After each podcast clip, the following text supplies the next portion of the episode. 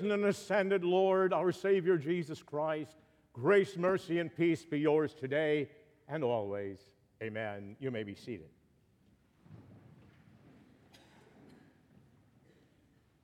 There's a painting in a gallery in Germany titled Cloudland.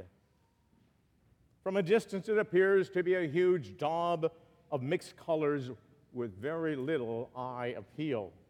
But as you step closer, you realize it is really a mass of angelic faces, similar to another painting by the great Raphael. Innumerable faces are everywhere you look.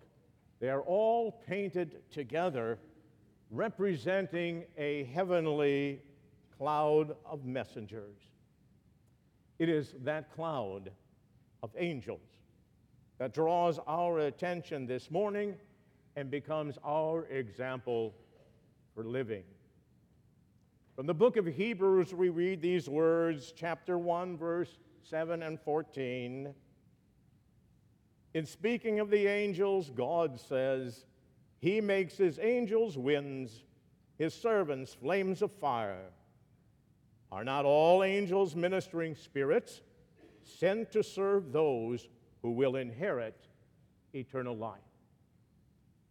There's an outline of my message this morning in your folder, and I'd encourage you to use that if it assists you in your devotion today on this Sunday when we commemorate St. Michael and all angels.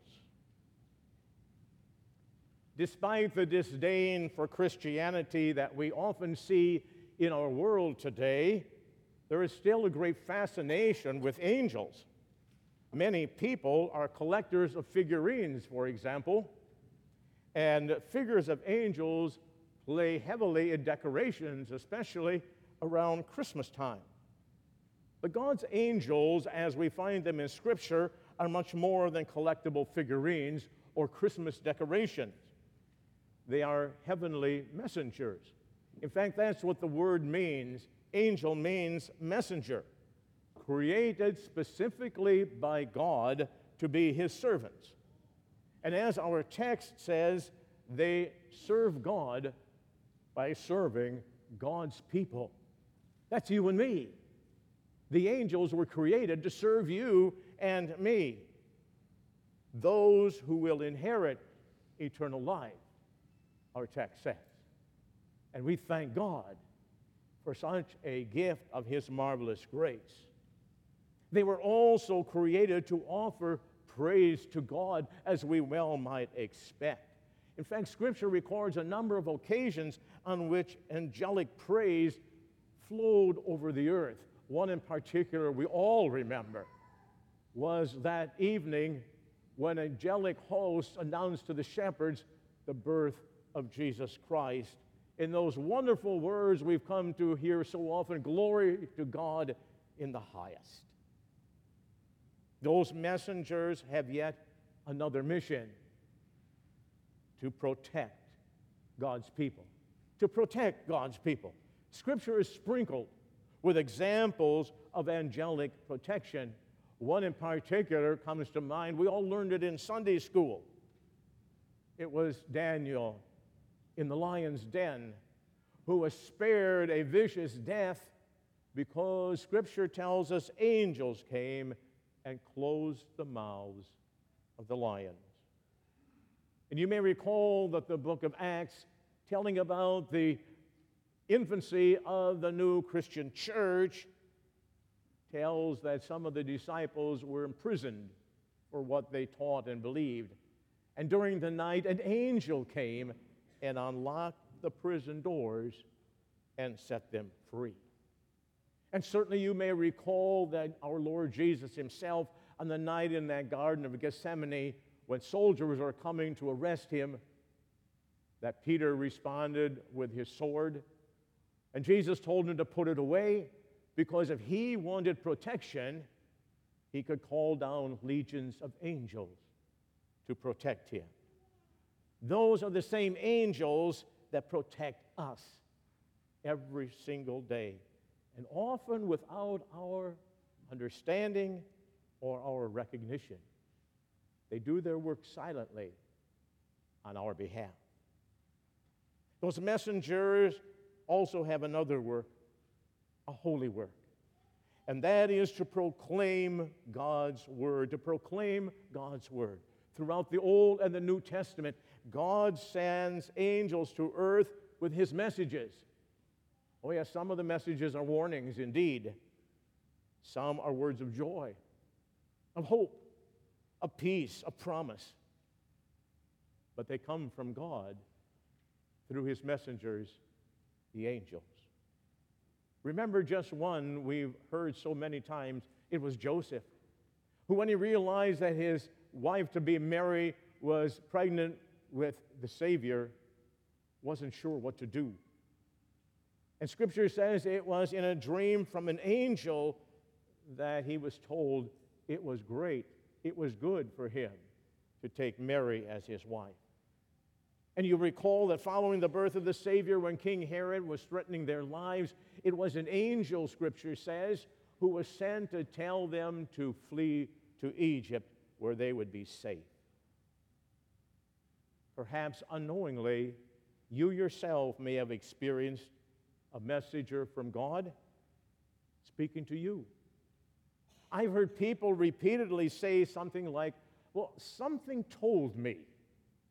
You may have said that yourself. Something told me.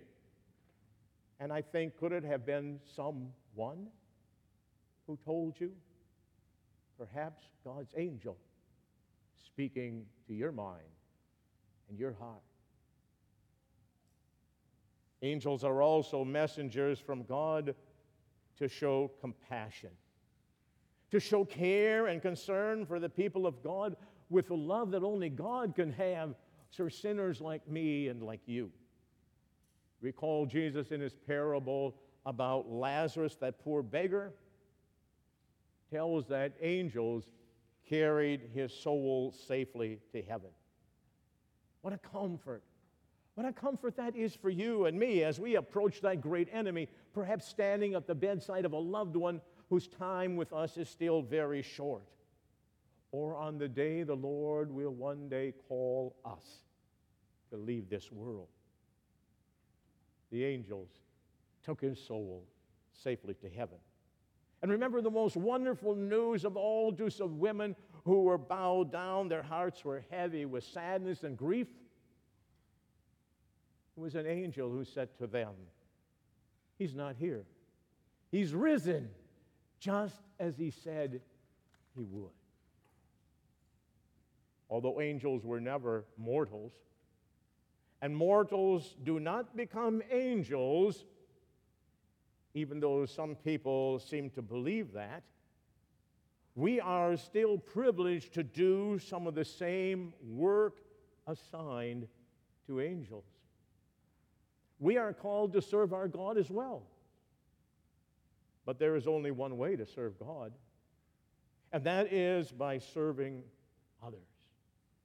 By serving others. Jesus made that clear to the disciples in the upper room, you recall, when he said to them, Those who would follow me must be servants. Servants. And Scripture clearly says to all believers, by love, serve one another. So, my friends, the next time you feel a bit pressed on to do some servant task, stop for a moment and count it a privilege that you have been asked to do the work of angels. Certainly, we are also called to offer praise to God, to praise God. Scripture is ripe with reasons to praise God, but none greater than the salvation that we have been granted through faith in Jesus Christ, his Son. But that praise involves more than words and songs. Oh, that's part of it. But that's not all there is. It involves our whole being. So daily we should ask ourselves is what I am doing, how I am living, the way I conduct my business, the way I study in school, play games, enjoy my leisure time, does that praise God? Does that bring praise to my great and gracious God? If it doesn't, then perhaps it's time for us to repent and to make some changes in our life. Because we have been called as the angels to live to the praise of our God. We are also called to proclaim God's word, to proclaim God's word. That's the reason for the mission of the church and the reason why we give generously to support that work. But you see, a few dollars in an offering plate isn't where our calling ends. That's sometimes the easiest part. Telling our children, teaching our grandchildren, and the neighbors' children who are brought to hear is also an important obligation and a privilege.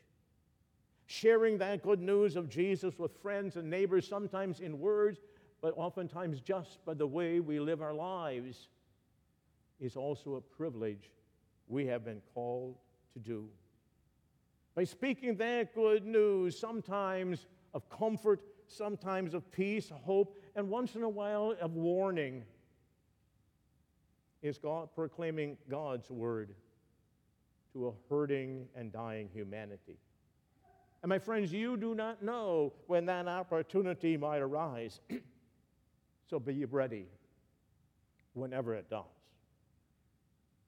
Several years ago, my wife and I, along with my brother and his wife, were sitting having breakfast in a restaurant in Gallup, New Mexico, when a man walked over to our table and asked if one of us was a pastor.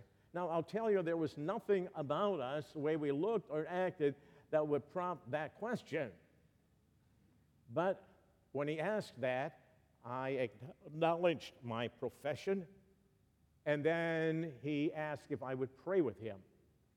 And he took off his cap and he folded his hands. And right there in the middle of the restaurant during our breakfast, I prayed with the man. And when I said amen, he put his cap back on. He shook every one of our hands. He turned and walked away. I don't know who he was and I never saw him again. But it just reminds us how God gives us opportunities. And I'm certainly no angel, not by a long shot, but God gave me the privilege of doing angels' work.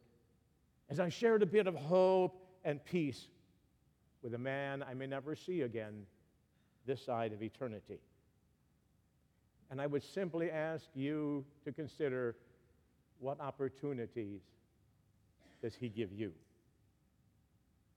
We are also called to show compassion, to show compassion for those in need, for those who are hurting, for those who need the love of Jesus Christ. And that love of Jesus often comes, my friends, through us. That's where God sends His love through us into the lives of others. Several years ago, you may recall that a woman was trapped in her wrecked car for a couple of days because she had slid down an embankment where most people never noticed the vehicle was there.